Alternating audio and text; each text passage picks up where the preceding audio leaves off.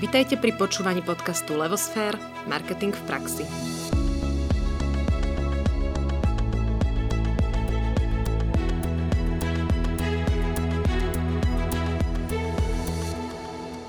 Dobrý deň, moje meno je Nadia Kacera a spolu s Ankou Sabolovou vás vítame pri počúvaní podcastu Marketing v praxi, ktorý vychádza každý štvrtok.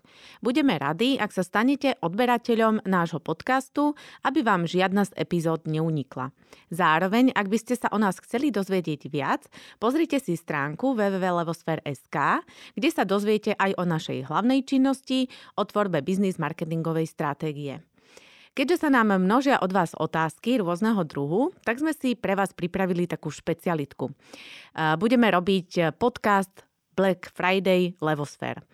Čo to znamená? To znamená to, že od teraz počnúc, kto to počúva, posielajte nám vaše otázky ohľadne marketingu v praxi, čo by ste sa nás chceli opýtať na všetky naše sociálne siete, čiže Facebook, Instagram alebo aj LinkedIn, alebo nám pošlite mail, alebo nám napíšte na našu web stránku, ktokoľvek, ako sa mu to páči. My si tieto otázky budeme zbierať, postupne na ne budeme e, odpovedať a všetko to zhrnieme v podcaste, ktorý budeme nahrávať live, budeme ho streamovať cez YouTube 27. novembra ako Black Friday Levosphere podcast. A zároveň by sme radi privítali aj nášho dnešného hostia, advokáta Andreja Terema, ktorý nám porozpráva o ochrane osobných údajov v online a offline marketingu. Andrej, vítaj v našom podcaste. Ďakujem za pozvanie, teší ma. Tak na úvod, Andrej, trošku predstavenia, aby naši poslucháči vedeli, kto tu vlastne sedí. Ty si študoval právo na Univerzite Mateja Bela v Banskej Bystrici a čiastočne tiež na Univerzite v Salzburgu.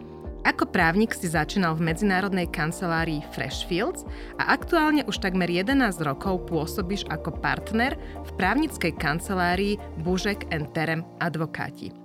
Okrem toho si 7 rokov tiež konkurzný a reštrukturalizačný správca v spoločnosti BT Insolvency a už 4 roky si aj členom rozkladovej komisie v Úrade pre verejné obstarávanie.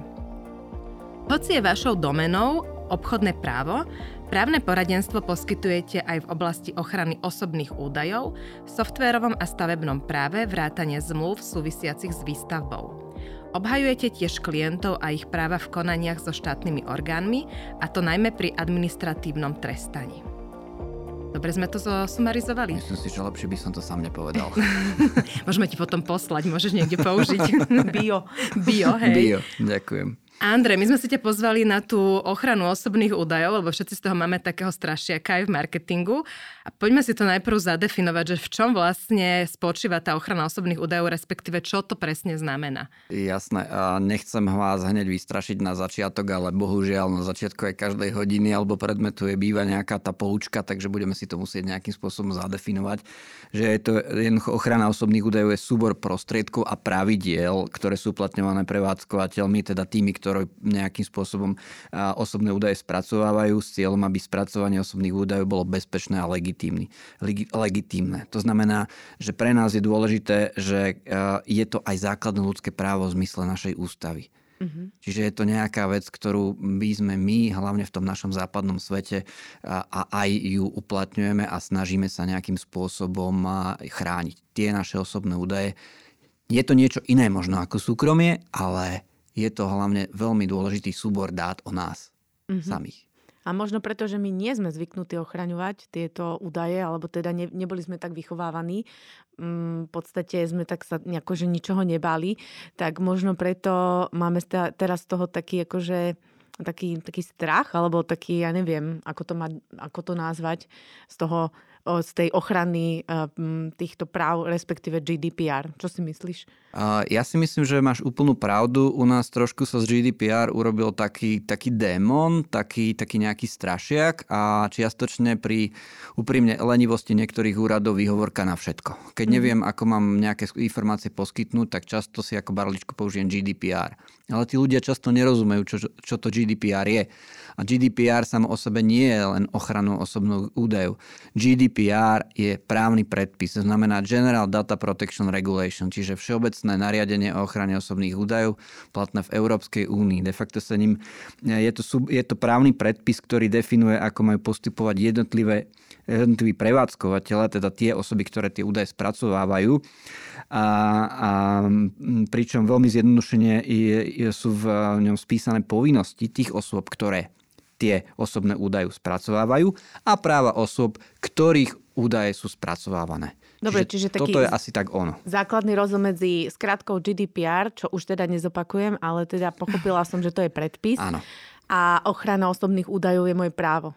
Áno, je to, je to širší pojem. Je to mm-hmm, moje právo, pojem. je to to, mm-hmm. že to aj uplatňujem. Niekedy nepotrebujem vykrikovať GDPR, ale je to o tom, že niekedy použijem sedliacký rozum a niektoré informácie jednoducho nebudem používať, alebo len sa zamyslím, aha, je potrebné túto informáciu použiť, potrebujem túto informáciu, e, čo sa stane, keby mi táto informácia unikla a tak ďalej. Toto je všetko ochrana osobných údajov. Nie je to len ten predpis, ale aj to naše možno nejaké také prirodzené zmýšľanie a o tom rešpektovaní tých osobných údajov, hlavne tých iných ľudí. To je veľmi pekne povedané, lebo vlastne nikdy som to nevnímala v tom ponímaní, že celé to, ten humbuk, ktorý tu bol, tuším, dva roky dozadu, bol možno aj preto, aby sme si to uvedomili, že nie, aby sme boli vystrašení teraz nejakou zase administratívou, ale že by sme ako ľudia aj podnikatelia začali rozmýšľať inak nad tými našimi vlastne osobnými údajmi, ktoré sú ako keby tiež naše vlastníctvo, niečo cenné. A mňa by teraz zaujímalo, že čo všetko patrí pod tie osobné údaje, že nad čím, bo meno, priezvisko, dobre, adresa bývania, telefónne číslo, čo ďalej? Že, čo je všetko osobný údaj? Uh, GDPR by som povedal, že odvolám sa teraz na ten predpis. Čo, mm-hmm. čo ten rozumie a to myslím si, že nám celkom dosť pomôže. Uvádza meno, identifikačné číslo, čiže nejaké to rodné číslo, lokalizačné údaje, online identifikátor, ktorý máme niekde tiež prvky vlastnosti, ktoré sú špecifické pre fyzickú, fyziologickú, genetickú, mentálnu, ekonomickú a neviem akú identitu osoby. Mm-hmm. To mhm. znamená, že keď máte niekde nejaké údaje, ja neviem, v nejakom systéme lekárne, tam okamžite vie tá lekáreň možno na aké, na aké choroby sa liečite, aké máte zdravotné problémy kedy chodíte do tej lekárne, ako platíte. Toto sú všetko veci, ktoré niekto, keď zoberie do ruky, tak má neuveriteľnú silu a moc nad vašimi údajmi a neuveriteľný zdroj informácií. Čiže všetko, čo v zásade nejakým spôsobom vás je, je, je unikátne identifikovať, je to, ktoré je tými osobnými údajmi. Lebo napríklad, keď mám taký čistý príklad, keď mám Jana Kováča v rámci republiky, ich je X. Keď mám Jana Kováča v rámci triedy, už je to problém, áno. Ale potom je tu na identifikáciu možno použiť aj nejakú doplňujúcu informáciu napríklad Nadia, je v celomestskom kontexte nejak neidentifikovateľná, ale už keď poviem, že tá sympatická Nadia z rádia, tak v tom prípade už jednoznačne identifikujeme osobu, ktorú máme na mysli. Mm-hmm. Takže toto sú tie veci, ktoré tu treba rozlišovať. Mm-hmm. No dobre, a teraz ale, ok, je tu predpis a tá lekáreň teda vie, kedy ja tam chodím, vie, čo si, teda čo mám predpísané a tak ďalej a ja jej podpíšem GDPR. Takže potom nepodpíšeš jej GDPR, Dobre, no. podpíšeš jej súhlas so spracovávaním osobných Áno. údajov, čo je trošku rozdiel. GDPR uh, schvalujú nejakí poslanci niekde v parlamente európskom Dobre. a GDPR... Sa nedá podpísať. Ale GDPR, ja nemôžeme. Ako môžeš, ako papier vydrží všetko samozrejme. Mm-hmm. Skôr ide o to, že ty podpisuješ ten súhlas so spracovaním osobných údajov. To znamená, že Um, to je ten súhlas, že ty súhlasíš, že nejaký podnikateľ bude spracovať tvoje osobné údaje a tie osobné údaje mu slúžia buď na vedenie tej evidencie nejakých vernostných kariet, nejakých súťaží, toho, aby ti vedel možno poslať e, nejaký newsletter zacelený na teba, alebo vie, že ja neviem, mávaš reumu, tak teraz má zľavu na liek na reumu a podobné veci. Takže toto sú všetky veci, ktoré s tým veľmi úzko súvisia. Čiže ja si to musím poriadne prečítať, či tam on náhodou nemá, že to môže posunúť tretej strane napríklad? Alebo? Áno. Ja nehovorím, že si to musíš vždy a poriadne prečítať. E, povedzme si úprimne, musíme iba zomrieť, ale je dobre si nejakým spôsobom povedať, že e, je dôležité tie informácie, ktoré sú tam uvedené, si aspoň aspoň vo všeobecnosti nejako prejsť. Mm-hmm. Aspoň nejak im porozumieť. Lebo to je taká ďalšia vec, ktorej sa dostaneme transparentnosť. Keď vám dá niekto strašne maličké písmenka, no ťažko sa s tým nejako stotožníte a ťažko viete, že čo tam vlastne vám dáva. Nehovoriac o tom, ako budete dávať nejaký súhlas na to spracovávanie, ale k tomu sa tiež ešte mhm. dostaneme. Mm-hmm. No a teraz by ma zaujímalo, že vlastne koho každého sa teda toto, tento predpis GDPR týka, aby chránil osobné údaje a koho osobné údaje má chrániť? Dá sa to nejak zadefinovať? Myslím si, že to je celkom pekné nejak si zadefinovať, že tu sa bavíme a hlavne po, máme za to, že jednoducho sú tu hlavne poslucháči podnikatelia. V zásade podľa GDPR musia postupovať všetci podnikatelia pôsobiaci na území Európskej únie. Keď mám spoločnosti, ktoré sídlia mimo Európskej únie, musia podľa GDPR postupovať iba vtedy, ak ponúkajú tovar alebo služby osobám a v EÚ alebo ak monitorujú správanie jednotlivcov v EÚ. No neviem si to úplne predstaviť, že ako to taký AliExpress robí, ale akože good luck. Na druhej strane ako predpokladajme, že takto by sa mali všetci správať. Mm-hmm. Takže je očakávateľné, že, že tá ochrana osobných údajov podľa toho GDPR predpisu by mala byť dodržiavaná tými podnikateľmi. Ja mám vstupnú otázku, lebo hovoríš, že podnikatelia, ale napríklad inštitúcie, školy, vo všeobecnosti áno, ale uh, orgány uh, verejnej moci a štátnej inštitúcie postupujú, ale máme tam výnimky ako napríklad políciu, vojenskú políciu, súdy na účely predchádzania, odhalovania trestnej činnosti a podobne. Čiže sú tam nejaké tie, nejaké tie rozsahy, mm-hmm. ktoré jednoducho nejaké GDPR to nemôžeme, nemôžeme aplikovať. Potrebuje ten štátny orgán konať, potrebuje ochraňovať život, zdravie, majetok. To sú veci, ktoré vtedy nemôžete myslieť na GDPR a pred, preboha to je ten štátny orgán, ktorý má ochraňovať alebo riešiť veci a ktorý by v zásade tie informácie aj o vás mal vedieť zo svojej nejakej úradnej povinnosti alebo, alebo nevyhnutnej. Čiže zase robiť z toho úplne, že nevyhnutnú nejakú mantru, to, to nie je dobré. A práve na toto je to, aby sme si povedali, tu je tá hranica, tu sa, tu sa to musí uplatňovať, pretože podnikatelia, alebo pretože tí, ktorí sa s nimi zaoberajú, a štát sa má za to, ak nejde o nejaké mimoriadne prípady, ako napríklad odhaľovanie trestnej činnosti, tak tam samozrejme sa už GDPR nebude takto uplatňovať. Je mhm. samozrejme iné, možno skončím poslednú vec. Eh, že keď si budete viesť doma nejaký telefónny zoznam alebo blacklist kamarátov, ktorých nepozvete niekde na party, tak to určite pod GDPR nebude nejakým spôsobom stiahované. Ide jednoducho o nejaké domáce činnosti fyzickej osoby. Takže mm-hmm. toto sa, na toto sa GDPR určite nevzťahuje, tam si môžete vydýchnuť. No dobré, už som sa bála, že vieš. tie zoznamy už nemusím skrývať, hej? Dobre. E, v maji 2018 sa dostal do platnosti vlastne nový zákon o ochrane osobných údajov. A čo sa teda odvtedy u nás zmenilo? Ako nás to zasiahlo? Ako to vnímaš? O, treba si hlavne povedať jednu vec, že m, mm, podnikatelia často tam odkazujú na niektoré paragrafy, konkrétne na paragraf 14 zákona o ochrane osobných údajov, ale vlastne ten odkaz naň, keď dávajú u nás, nie je správne.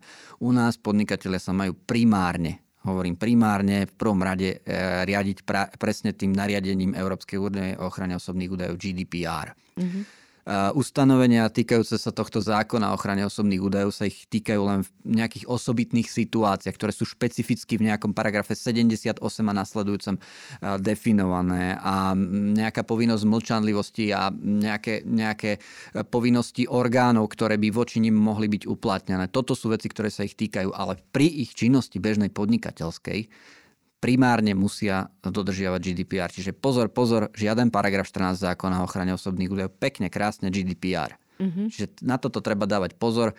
Keď robím svoj, svoje podnikanie, keď viem, že budem v styku s osobnými údajmi, v prvom rade sa odbraciam na nariadenie, ktoré je nadradené slovenským zákonom, v tomto mm-hmm. konkrétnom prípade.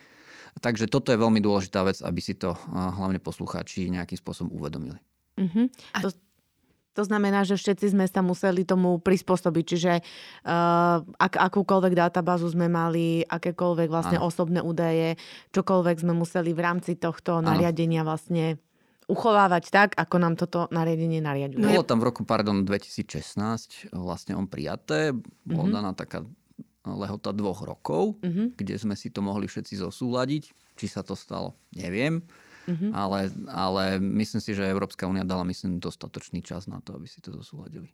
Možno si to tak povedzme v stručnosti, že čo to znamená, že keď eh, som firma, mám svojich zákazníkov, mám o nich osobné údaje, um, mám napríklad v zmluve informácie o nich, čo ja mám teraz s tými informáciami robiť. Mám ich prepísať do Excelu a niekde uchovávať, alebo ich mám, môžem mať zavesené na Google Drive, aby sme to, Google Drive, aby sme to šerovali s kolegyňami a čo všetko sú osobné údaje, keď je to takto, že to vlastne konateľ a koná v mene firmy, je to osobný údaj, keď koná v mene firmy. No, jeho konateľ, keď koná v mene firmy, je hlavne táto informácia zavesená na internete, na obchodnom mm. registri. Takže myslím si, že tu nemôžeme, nemusíme o takejto informácii vôbec baviť, že je osobný údaj. Skôr je potrebné povedať, že nikto vás nenutí ako to budete mať uchovávané, len pre Boha živého hlavne, aby ste to mali bezpečne urobené. Mm-hmm. Čiže Google ten Drive Google nie. Drive, veľmi tak e, eufemisticky povedané, nie je to úplne vhodné riešenie, ako nie je ideálne riešenie. Je potrebné povedať, že musíme tu rozlišovať tzv. automatizované systémy, čiže nejako laicky povedané elektronicky. A v buď, alebo ak ich máme v papierovej forme, vzťahuje sa na nás GDPR, ak ich máme ako súčasť nejakého systému, nejaké kartotéky, registratúry a niečo podobné.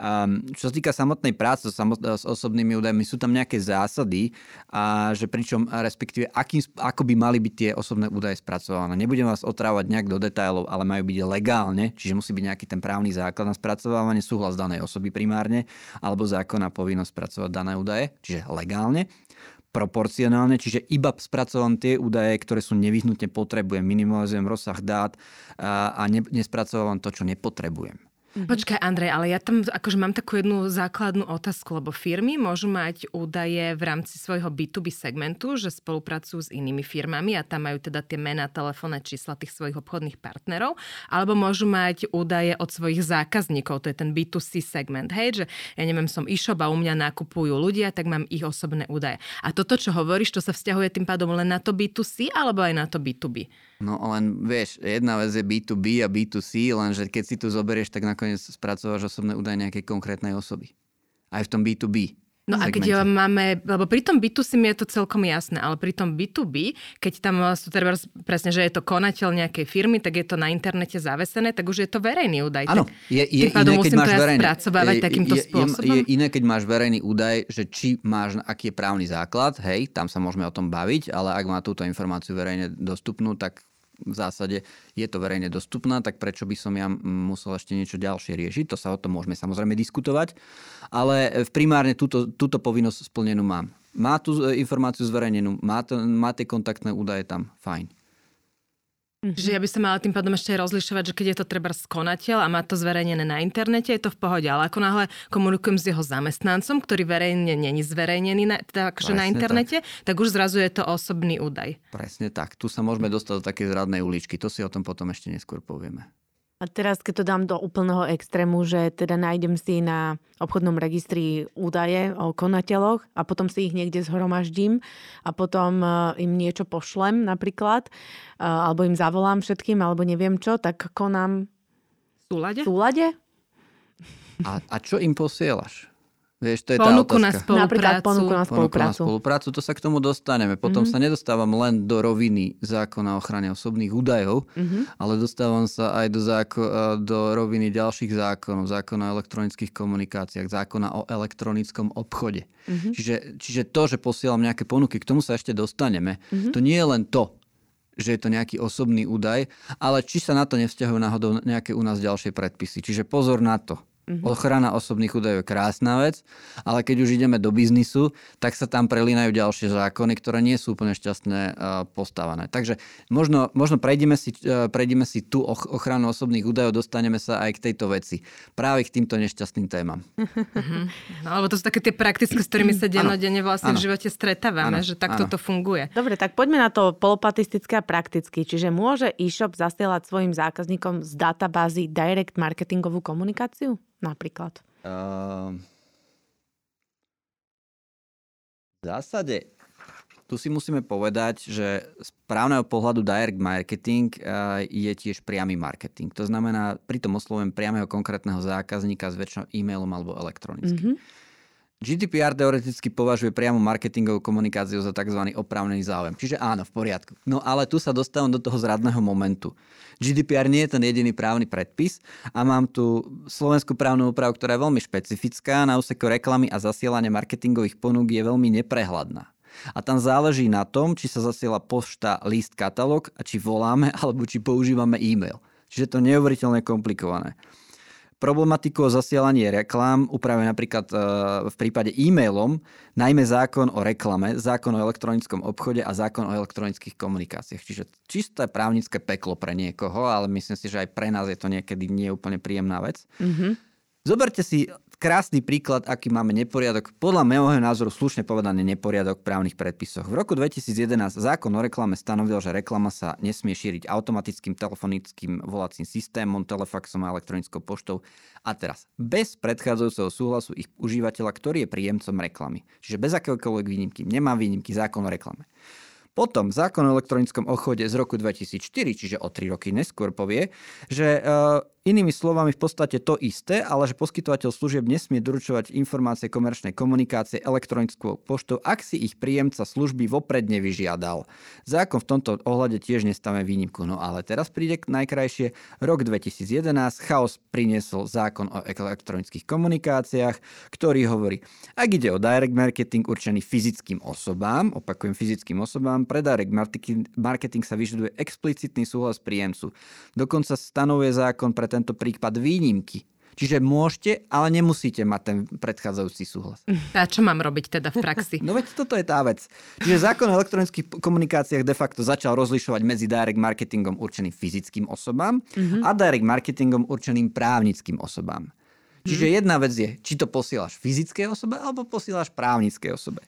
A zrazu stanovil výnimky, pri splnení ktorých je možné práve elektronickú direct marketingovú poštu fyzickým osobám zasielať a to napriek tomu, že stále zostáva v platnosti je spomínaný zákon o reklame a o elektronickom obchode, ktoré žiadne výnimky nepovolujú. Pekný myšmaš, myslím mm-hmm. si. Fajn. No a tak ja teraz neviem, že a čo mám teda robiť?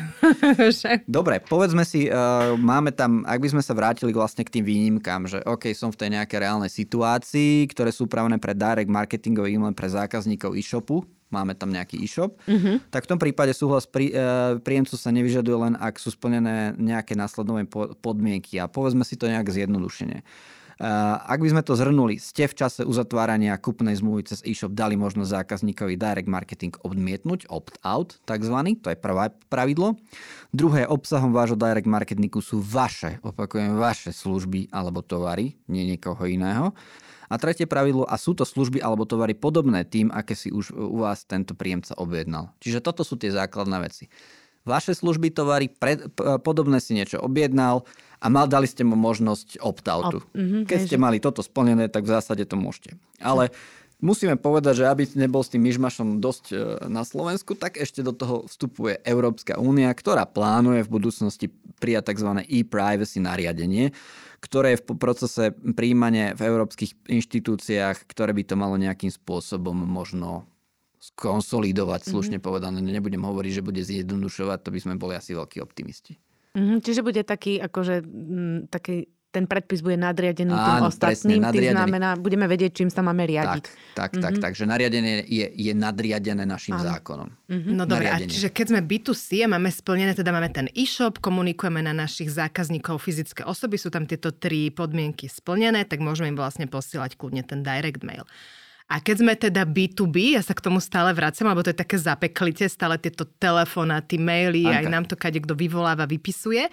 Nikomu som Jasne. nedala súhlas, nikde som sa nenahlásila ma bombardujú. Je to v poriadku? No ja ti poviem, ja ti poviem, že to nie je v poriadku. Ja ti poviem úplne jednoducho, ako by sme to urobili. Ak sa na vec pozrieš čisto hľadiska ochrany osobných údajov, ak nejakú, nejaký e-mail na adresu, ja neviem, info.spoločnosť.sk, by nemal byť problém, lebo táto e-mailová adresa nie je osobný údaj. Ale už keď mám typ e-mailu napríklad, že Anka zavináš mm-hmm. levosfér alebo Nadia levosféreska, no tak tam by už taký e-mail osobným údajom bol a bol by nevyhnutný súhlas, preukázateľný súhlas takej osoby s príjmaním marketingovej komunikácie. Mm-hmm. Ako mne často pristávajú v mojej schránke právnikovi, x takýchto mailov, ale už ako som rezignoval to nejakým spôsobom riešiť, že, že majú z niekade office but no tak s tým už neurobím nič, tak jasné, máme to zverejnené, ako nech si pošlu, ale keď mne niekto na moju adresu e-mailu pošle, no tak vtedy už by som mal spozornieť aj ja.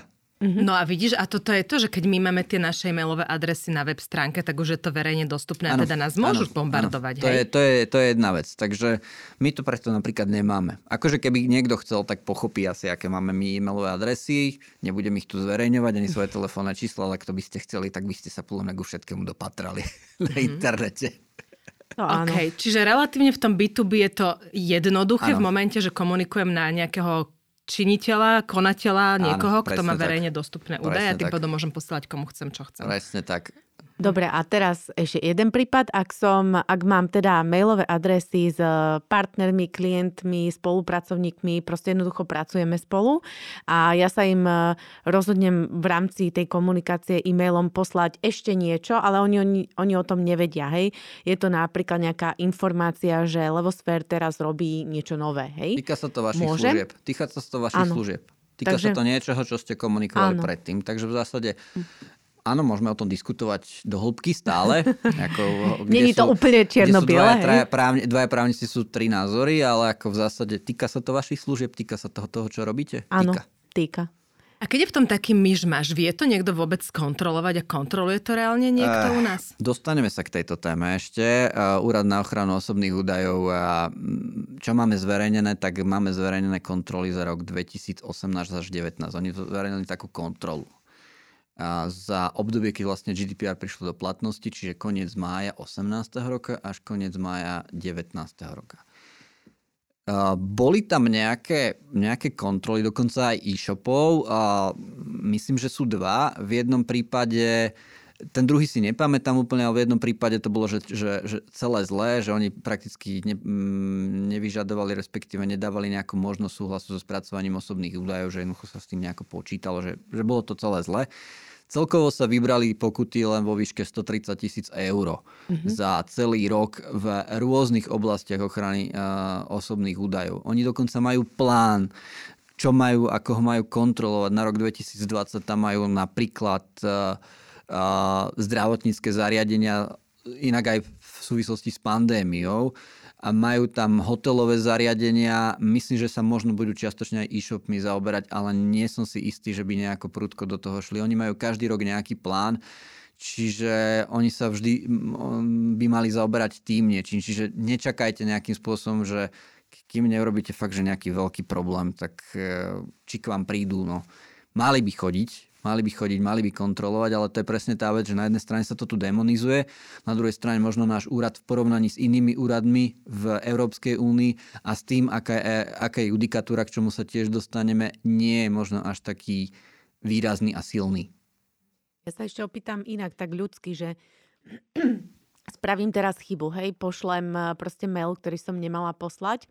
Uh, mám tam ja šancu na nejakú takú, akože, jak niekedy policajti, hej, že prekročíte rýchlosť, tak vás prídu upozorniť, že teda nevždy vám dajú pokutu, teda teraz už skoro vždy, ale v minulosti sa No, mi to zdalo aj to, že... Nadia spýtať, že či si vedela policajta možno akože pri všetkej počestnosti a nechcem, ak by som tu nejaké vyvolával akékoľvek vášne, ale, ale osoba mužského pohľavia čeliaca pokute a osoba ženského pohľavia čeliaca pokute mužskému príslušníkovi policajného zboru je rozdiel. To si povedzme na rovinu. Takže Možno ako, áno, ako platila som už aj ja pokuty, samozrejme, ale stalo sa mi už aj to, že ma upozornili, hej, že uh, možno v prípade, že tam bola značka, ktorá predtým tam nebola a Uh, proste kým je tam sme veľa, sa naučili je tam a veľa tak tých ďalej. uh, Tá aspektov. tolerancia, čiže urobím chybu, už hneď som akože uh, spätne atakovaná, alebo mám, mám mm, možnosť ako v rámci toho predpisu, že ja neviem, pošlem tebe mail, ktorý som ti nemala poslať. Ty mi pošleš naspäť odpoveď, že pozor, tu si akože nekonala správne, ja to opravím a už to nikdy neurobím, ospravedlním sa. Je to v poriadku? Takto, alebo sú, ako? tam, sú tam pokuty. Sú tam pokuty, Mhm. pokuty sa udelujú, ale samozrejme sa bude po, prihľadať na všetky okolnosti. Mhm, Takže okej. to, je, to je jedna vec, ak urobím niekto z nás, sme ľudia. Mhm. Vieme urobiť chyby, to sa stáva. Druhá vec je, že ako sa na to pozrie, pozrie úrad. Mhm. Tam to nebudem zaň hovoriť Mhm, a nebudem, nebudem nejakým spôsobom a, hovoriť o niečom, o čom jednoducho my nerozhodujeme. Je to ich kompetencia, treba ich rešpektovať, treba to samozrejme dodržiavať. A keď sa to, bude, keď sa to by už stalo, tak tedy jednoducho poprvé kontaktovať advokáta, právnika Mhm. a na druhej strane sa zhromaždiť argumenty, aby sme vedeli aj pred tým úradom vyzerať ako tí, ktorí áno, stalo sa nám to, ale nie je to naše pravidlo, je to proste nejaká chyba, ktorá sa, sa stala. Rozumiem. Jednoducho, treba to rešpektovať, to je základ. Mhm. Povedzme si možno ešte také konkrétne príklady. Bavili sme sa o tých uh, zasielanie e-mailov, či už sú to e-shopy alebo nejaké obchodné Mhm. ponuky. Ako je to napríklad so súťažami, spotrebiteľskými Jasné. súťažami, keď sa robia. Tam treba... Áno.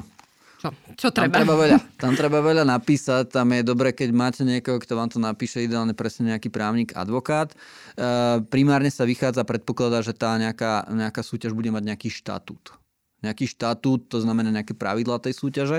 A v rámci týchto štatútov e, tam e, by mali byť, alebo ideálne, keď sú súčasťou štatútov aj nejaké podmienky ochrany osobných údajov. A v druhej väčšine je právny základom spracovávanie osobných údajov tam ten nejaký dobrovoľný súhlas toho účastníka. To znamená, že vlastne v tom štatúte mám podmienky spracovania osobných údajov, kde vyžadujem jeho súhlas. Tam sa väčšinou malo by e, sa obmedziť spracovanie osobných údajov len na to nevyhnutné, čiže meno, priezvisko, e-mail. Čím menej, tým lepšie tam to, čím budete viacej, bude skutočne už potom ťažšie nejako aj obhájiť prípadne pred úradom, prečo ste toľko museli. To je zase tá zásada tej nevyhnutnosti rozsahu tých osobných údajov, ktoré môžem spracovávať. A dôležitý je tiež časový úsek, na ako dlho to budeme spracovávať, a ktorom by sme mali z nášho pohľadu maximálne 6 mesiacov po skončení súťaže. Na druhej strane, keď mám nejakého výhercu súťaže, kde niečo vyhrá, tam sú možno nejaké daňové predpisy, no tak tam si viem predstaviť, že to bude asi dlhšie, čo je, čo je úplne logické kvôli daňovému úradu, účtovným záznamom a podobne. A, ale je potrebné zdôrazniť, že a, osobné údaje je možné spracovávať tohto súťažiaceho len na účely tej súťaže. To znamená, a nie je možné ich automaticky použiť napríklad na zasielanie direct marketingovej komunikácie súťažiacim. To znamená, že ak robím nejakú súťaž, tak vás všetkých prosím, jeden súhlas na spracovanie osobných údajov a druhý súhlas osobitný na posielanie marketingovej komunikácie. Nedávať všetko do jedného. V mhm. žiadnom mm-hmm. prípade to nerobte. Jednoducho to, keď už by sme aj nemuseli ísť do práva, tak nejaká zásada transparentnosti tomu chýba. Dám všetko do jedného, síce to možno vyzerá pre vás jednoducho, ale na druhej strane tým pádom nedávate tomu človeku veľkú šancu nejakým spôsobom zase toho opt-outu iného nejako si na výber. Čiže asi by som si tiež rozhodol, ja osobne, že či vám to odkliknem, nie som tiež z tých, ktorý by som si to čítal, ale ak by ste mi dali niekde, že, že súhlasím so spracovaním osobných údajov a zároveň s zasielom marketingovej komunikácie, v, tom, v tej chvíli zatváram to okno na prehliadači do Vidopo. Uh-huh. A počúvaj, ty ako právnik nečítaš, čo podpisuješ? Ja čítam. Lebo my tu máme Ale pre vieš, teba... ako sa hovorí, šustrové deti chodia bose. No, lebo my tu máme pre teba, že súhlas so spracovaním osobných údajov a vyhotovením a šírením zvukového záznamu. Ano, Takže čokoľvek sme, si... sme tam zakamuflovali, uh, je to v pohode, hej? My sme ho prečítali s kolegyňou, ktorú Lenku Očkajkou, kolegyňu, našu expertku na ochranu osobných údajov pozdravujem a prešli sme to mlčaním. Aha, ďakujeme. Toto doriešime po nahrávaní. Ešte mňa ešte zaujalo, ty si tam hovoril o časovom hľadisku. Áno. A e, v podstate, toto, toto je pre mňa také, v podstate akože asi by mi to mohlo napadnúť, keby som nad tým uvažovala, že ja mám súťaž, nejaký čas trvá tá súťaž a potom nejako, nejaký čas si archivujem tie maily, ak ich zbieram. A keď tam mám ale dva odkliky, hej, že mám tam aj na tú súťaž a aj na tú marketingovú komunikáciu, potom si už môžem akože zhromažďovať do nekonečna. Alebo aj to GDPR, vlastne to sa má podpísať na nejakú určitú dobu, teda nepodpisujem GDPR, ale podpisujem súhlas.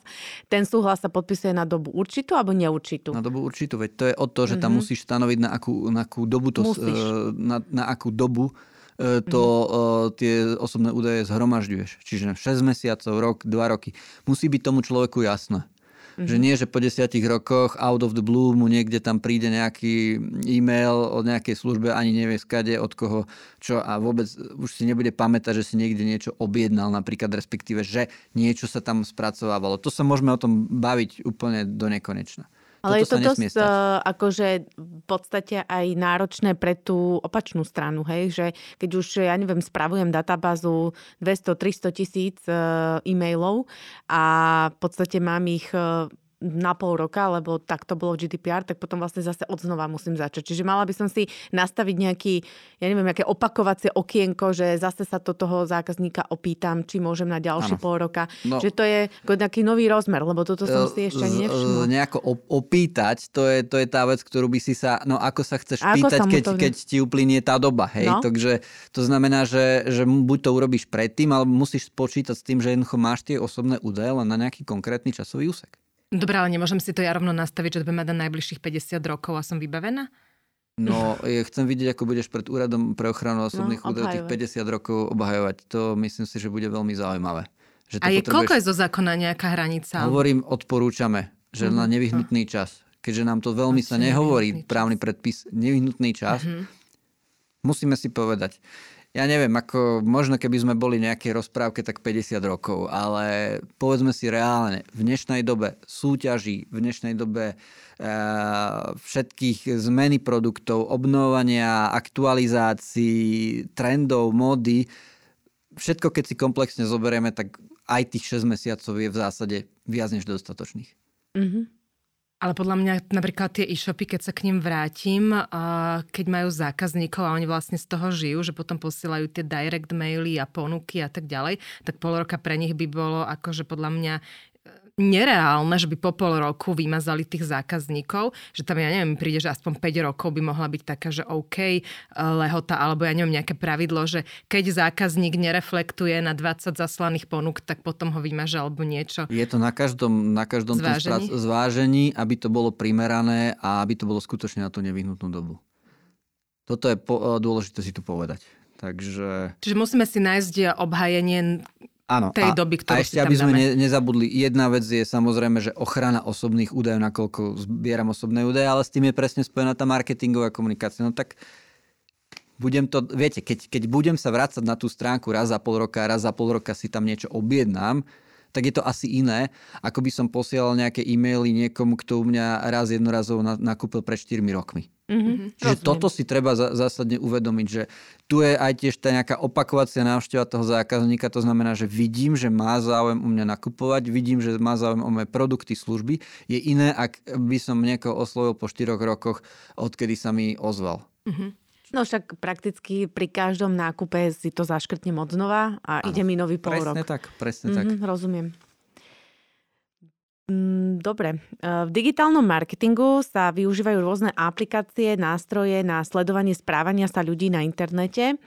Uh, to znamená, že sleduje sa ich pohyb, ako sa pohybujú myšou, hej, alebo teda uh, ako, čo mi čítajú, kam klikajú a tak ďalej, rôzne hitmapy a kadečo. Ako, ako je toto ošetrované? Pretože je to súčasťou teda mojich osobných údajov, alebo tam už nie som osoba, tam už som len nejaké číslo, ktoré sa nejak pohybuje, alebo ako to adresa. vníma uh, právo? No Nadia, veľmi si to teraz trafila klinec po hlavičke. My sme, my sme v zásade tu len nejaký obchodný artikel často. My ľudia sme obchodný artikel pre tie spoločnosti. My predstavujem pre ne tie nejakú hodnotu, tie nejakú súboru informácií, ktoré oni môžu nejakým spôsobom nakladať a generovať z toho peniaze. To si povedzme úplne na rovinu. Mm-hmm. A tie sledovacie nejaké nástroje, povedzme, že tie koláčiky, kuky sú presne toho prí, e, príkladom. Na jednej strane nie je to podľa nás úplne v poriadku, toto je vec veľmi zaujímavá, na druhej strane všetci pritom radi sledujeme, čo robia iní, ale neradi by sme boli, aby sledovali nás, že áno, takže to si musíme povedať. E, sledovanie je vždy zásahom už do súkromia a toto je širší pojem ako ochrana osobných, e, spracovania osobných údajov. To je kľúčové a potrebné mať vždy na pamäti pri posudzovaní toho, či niekoho môžem alebo nemôžem sledovať. To znamená, že ak mám tam nasadený nejaký sledovací prvok, ten GDPR, uh, e, GDPR už sa ja tom cookies, ktorý zabezpečuje zber dát, tak musím nejakým spôsobom zabezpečiť súhlas tej osoby. To znamená, že tá osoba mi musí dať súhlas, že súhlasí s používaním cookies. A aby sme to mali úplne najkrajšie, tak si uvedomme jednu vec.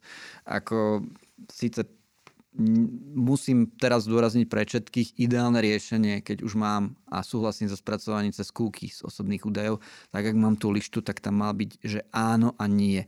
Nemalo by tam byť, respektíve áno, nie a nastavenie, ale nie, mhm. že áno a nastavenia, ktoré nie je úplne to najšťastnejšie a tiež trošku tam um, chýba nejakým spôsobom tá, tá zásada transparentnosti, lebo teraz ja neviem, môže o mne sledovať, nemôže o mne sledovať a keď sa tam niekde dám tie nastavenia, tak sa ja ako čistý like tam strátim v tých nastaveniach a aj tak nechápem, že čo vlastne som odklikol a neodklikol. Čiže to sú veľmi dôležité veci pri, tom, pri tomto. A ďalšia vec, slovenská legislatíva v tom nie je úplne ideálna. My to máme dokonca tak nastavené, lebo naš, naše zákony robia neplechu pri využívaní cookies. Zákon o elektronických komunikáciách, ktorý vlastne aj nastavenie vášho webového prehliadača považuje za súhlas s uložením cookies, čo je celkom drsné.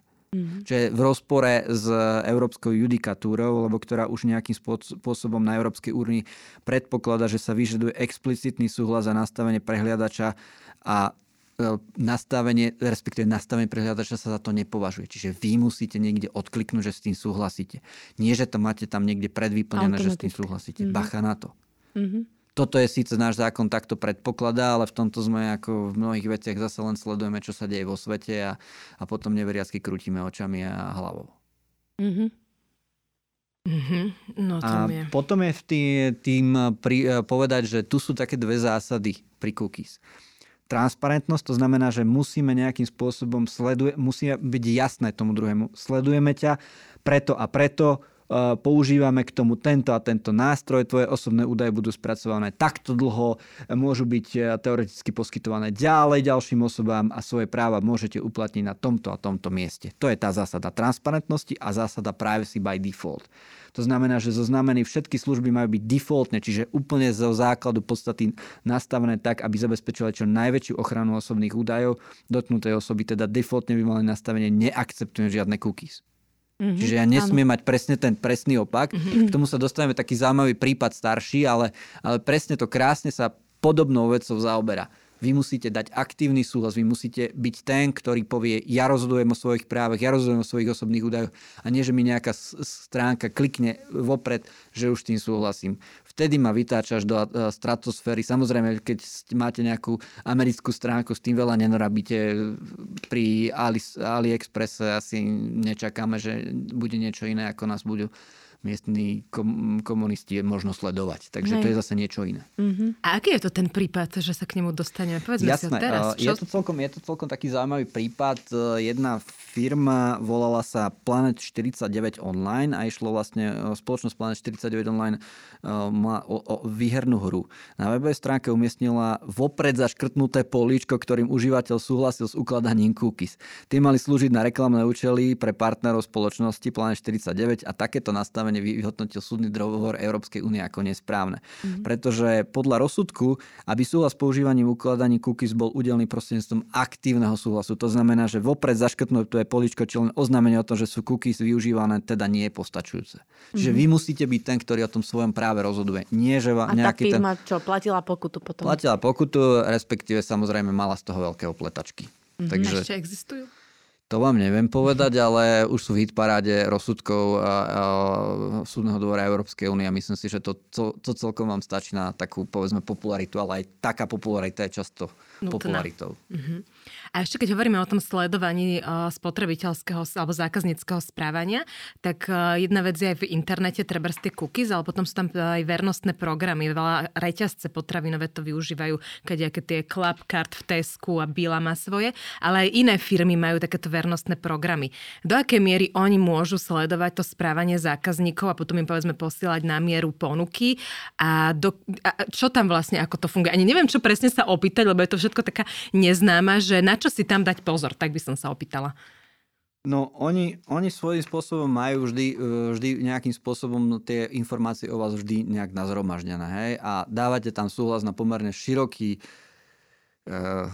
povedal by som, že diazepán, diapazon tých osobných údajov, ktoré sa, ktoré sa sledujú. Čiže no, dávať si pozor. Vy, vy de facto, keď idete už do nejakého obchodného reťazca, tak musíte s tým počítať, že oni budú spracovať tieto osobné údaje. Pozorne si možno prečítajte, čo budú o vás, pretože tým pádom oni vedia, kedy nakupujete, akým spôsobom nakupujete hotovosť, e, karta, e, nakupujete online, nakupujete osobne, žijete sám, žijete s dieťaťom, žijete so staršími ľuďmi, nakupujete ráno, nakupujete večer. Je tam veľa vecí, ktoré de facto nejakým spôsobom oni budú e, spracovať. No na čo si dávať pozor? Tam je presne to, že má to byť zrozumiteľné, transparentné. To znamená, že on, keď chce spracovať o vás osobné údaje, tak primárne vy máte dostať zrozumiteľné informácie. My to potrebujeme na toto, my to potrebujeme potrebujeme eh, na takúto dobu, my to potrebujeme pre tieto účely a budeme to možno posúvať niekomu ďalšiemu. Mm-hmm. Čiže e, musím tam mať dostatočne jasne napísané a, hlavne, aby to bolo zrozumiteľné, pretože priemerne zmyšľajúci človek má milión iných starostí, ako sa tam niekde strácať v právnických kľúčkach, čo bohužiaľ práve, práve tak býva nastavené. Druhá vec je, že zákony nám niečo e, vyžadujú, ne, nejaké formulácie, nejaké textácie, čiže môže sa stať, že sa tam možno je nejaký stred dvoch filozofií, že má to byť transparentné, zrozumiteľné a na druhej strane ten človek tomu ani nemusí rozumieť, lebo zase zákon niečo vyžaduje. Mm-hmm. Ale musím, musím vedieť jednoducho, že na čo sa to spracováva. Ja by som sa ešte možno opýtala uh, zo strany toho treba z Teska a oni keď majú takéto veľmi citlivé údaje, lebo však keď vedia, kedy nakupujem, ako platím, koľko mám detí a tak ďalej a tak ďalej, tak vedia o mne veľmi veľa. A musia to predpokladať mať samozrejme uložené tak, aby to nebolo ľahko dostupné, ale ano. čo v prípade, že niekto ich hackne nejaký veľmi šikovný hacker a tie údaje získa? No to je to prúser, to, to je prúser Teska. A potom vlastne ako, už sa, možno otázka, že už sa stalo niečo takéto, že niekto niekoho hekol a tie údaje boli zneužité. Riešilo sa niečo už? Taký ja nechcem case? hovoriť za Slovensko. A, Ale tak takže, in general? In general, tak určite je tých stránok veľa. Aj LinkedIn niečo, pre 10 LinkedIn. Roky. Sú stránky dokonca, ktoré keď e, napíšeš, že kde máš konta, tak ti oni vygenerujú, že ktoré stránky boli kedy z tých, kde máš konta hacknuté. Takže tých, tých prípadov je veľa, ťažko teraz nejak hovoriť e, konkrétne. Sú to stránky od e, skutočne nejakých bank až po nejaké internetové zoznámky, ktoré fakt, že zbierajú veľmi citlivé údaje o tých ľuďoch. Čiže toto je vlastne pozor na to. My keď ideme na, na, ten, na ten internet, tak v zásade predávame svoje súkromie. Mm-hmm. A toto je, respektíve predávame svoje osobné údaje primárne a potom následne vlastne ten širší pojem to súkromie naše. Čiže to je veľmi dôležitá vec. Čiže jedna vec je, že tá ochrana tých osobných údajov tých druhých ľudí, druhá vec je, čo tam zverejňujeme. No keď idem a mám nejakú bankovú kartu, tak predpokladám, že banka bude si to vedieť nejak zabezpečiť. No stane sa aj im, samozrejme. Mm. Ale čokoľvek ďalšie, akékoľvek ďalšie služby, tam musíme proste počítať s tým, že to naše, e, naše súkromie je v obrovskej stávke a osobné údaje s ním. Andrej, ďakujeme pekne. My už máme priestor len pre možno posledné dve otázky. Tak ja by som sa opýtala tu jednu z nich a uh, my sme sa teraz celý čas bavili o tom, čo sú povinnosti, ale teraz uh, ja sa dostanem do situácie, že neviem, dostane sa ku mne newsletter, ja sa odhlásim a on mi aj tak stále chodí. Čo mám robiť? Komu mám napísať? Alebo čo? Jaké mám ja ako, ako jednotlivec vlastne možnosti? Lebo mnohí možno kývnú rukou, čo asi aj ja by som kývla, ale opýtajme sa to, že ak, ako to mám riešiť ako jednotlivec, keď sa mi to deje. No keď som jednotlivec, tak pri, primárne riešim to, že, že, že od čoho sa to týka. Čiže unikli moje osobné údaje, alebo že čoho primárne by som riešil vec, že ak mi niekto pošle nejakú nevyžiadanú reklamu, tak by som išiel hneď, ale nie za úradom ochranu osobných údajov, ale za Slovenskou obchodnou inšpekciou, lebo ona sa zaoberá elektronickým obchodom a reklamou. Máme zase nevyžiadanú komunikáciu samotnú, poviem si, áno, je to nevyžiadaná. Môžem ísť e, za e, samozrejme úradom pre reguláciu elektronických komunikácií, ktorý môže dať pokutu od 200 eur až do 5% obratu za predchádzajúce účtovné obdobie tej firmy. Mm-hmm. Čiže myslím si, že tých e, povinností je, teda tých práv vašich je veľa. Ďalšia vec je spracováva osobné údaje. Môžem voči tomu dať aj námietky v zmysle, zmysle našej legislatívy a respektive podľa GDPR GDPR dotknutá osoba má tiež právo namietať proti spracovaniu osobných údajov na účely direct marketingu, vrátane profilovania. To je profilovanie presne to, že kde už potom viete, že čo to, aké sú tie nejaké vzorce správania toho osoby.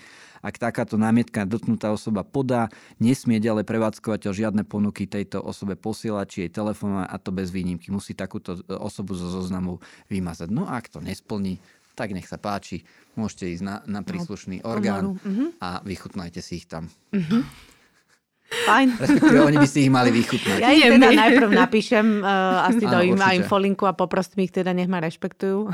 Možno aj dvakrát, nie? Aj dvakrát, a keď nie, tak potom. No oni to niektorí robia tak, že keď tam máte to unsubscribe, tak v zásade tým, že na to kliknete, tak oni to berú, že žijete, takže vám to môžeme posielať ďalej. Tá niekedy mentálna logika je trošku iná tých niektorých. Aha. Ale ja som si to všimla, ja som veľakrát už dala unsubscribe aj tak akože nič ano, ďalej. Áno, nič ďalej, vlastne nevieme, či je to bug alebo feature, ale proste sa to deje často. Mm-hmm. Andrej, posledná otázka. Čo by si odporúčil našim posluchačom v súvislosti s marketingom? Akokoľvek to uchopíš, je to na tebe. Uh, budem zase sa opakovať nejaké slovíčka, takže každý máme niečo. Takže hneď prvá vec, uh, tým, ktorí marketujú, majte na pamäti, že vlastne musíte byť transparentní a nastaviť svoje služby tak, aby ich aplikácia, činnosť čo najviac dbali na ochranu osobných údajov. Čiže bacha na to transparentnosť a služby nastavte tak, aby fakt tá osobné údaje boli úplne maximálne. v prípade kontroly byť pripravený, mať pripravené dobré argumenty a svoju činnosť si vedieť rozumne obhajiť. Preto vám nehovorím, majte to na 5 rokov, na 4 roky, na 3 roky. Vedzte, prečo to zbierate, prečo to chcete a čo s tým chcete robiť. Mm-hmm. A ostatným, ktorí sme v tomto online svete produktom, odporúčame opatrnosť a obozretnosť a aspoň z času na čas si to niečo prečítať a, a na Instagramoch, keď budeme niečo nastavenia alebo v Facebooku pozerať a skontrolovať, aké sme tam vlastne v spracovaní osobných údajov nastavili a aplikáciám dovolili a či nám to skutočne vyhovuje. Mm-hmm. Ďakujeme pekne. Toto bol veľmi praktický a plodný rozhovor, aspoň teda mne veľmi pomohol vo veľa veciach. Mala som ich trošku inak vyskladané v hlave. Takže uh, verím, že aj vám, poslucháčom, veľmi pomohol. Uh, Andrej, ďakujeme. Ďakujem aj ja, samozrejme, bolo mi potešením. A lúčime sa aj s vami, naši poslucháči. Počujeme sa opäť vo štvrtok pri ďalšom vydaní podcastu Levosphere Marketing v praxi, kedy sa porozprávame na ďalšiu zaujímavú tému. Zopakujem už to, čo bolo na začiatku. Nezabudnite nás sledovať na Facebooku, Instagrame, LinkedIne, stať sa na odberateľom našich newsletterov, podcastov a písať nám otázky na ten Black Fridays, ktorý chystáme 27. novembra. Ďakujeme všetkým, želáme krásny deň ešte. Dovidenia. Dovidenia.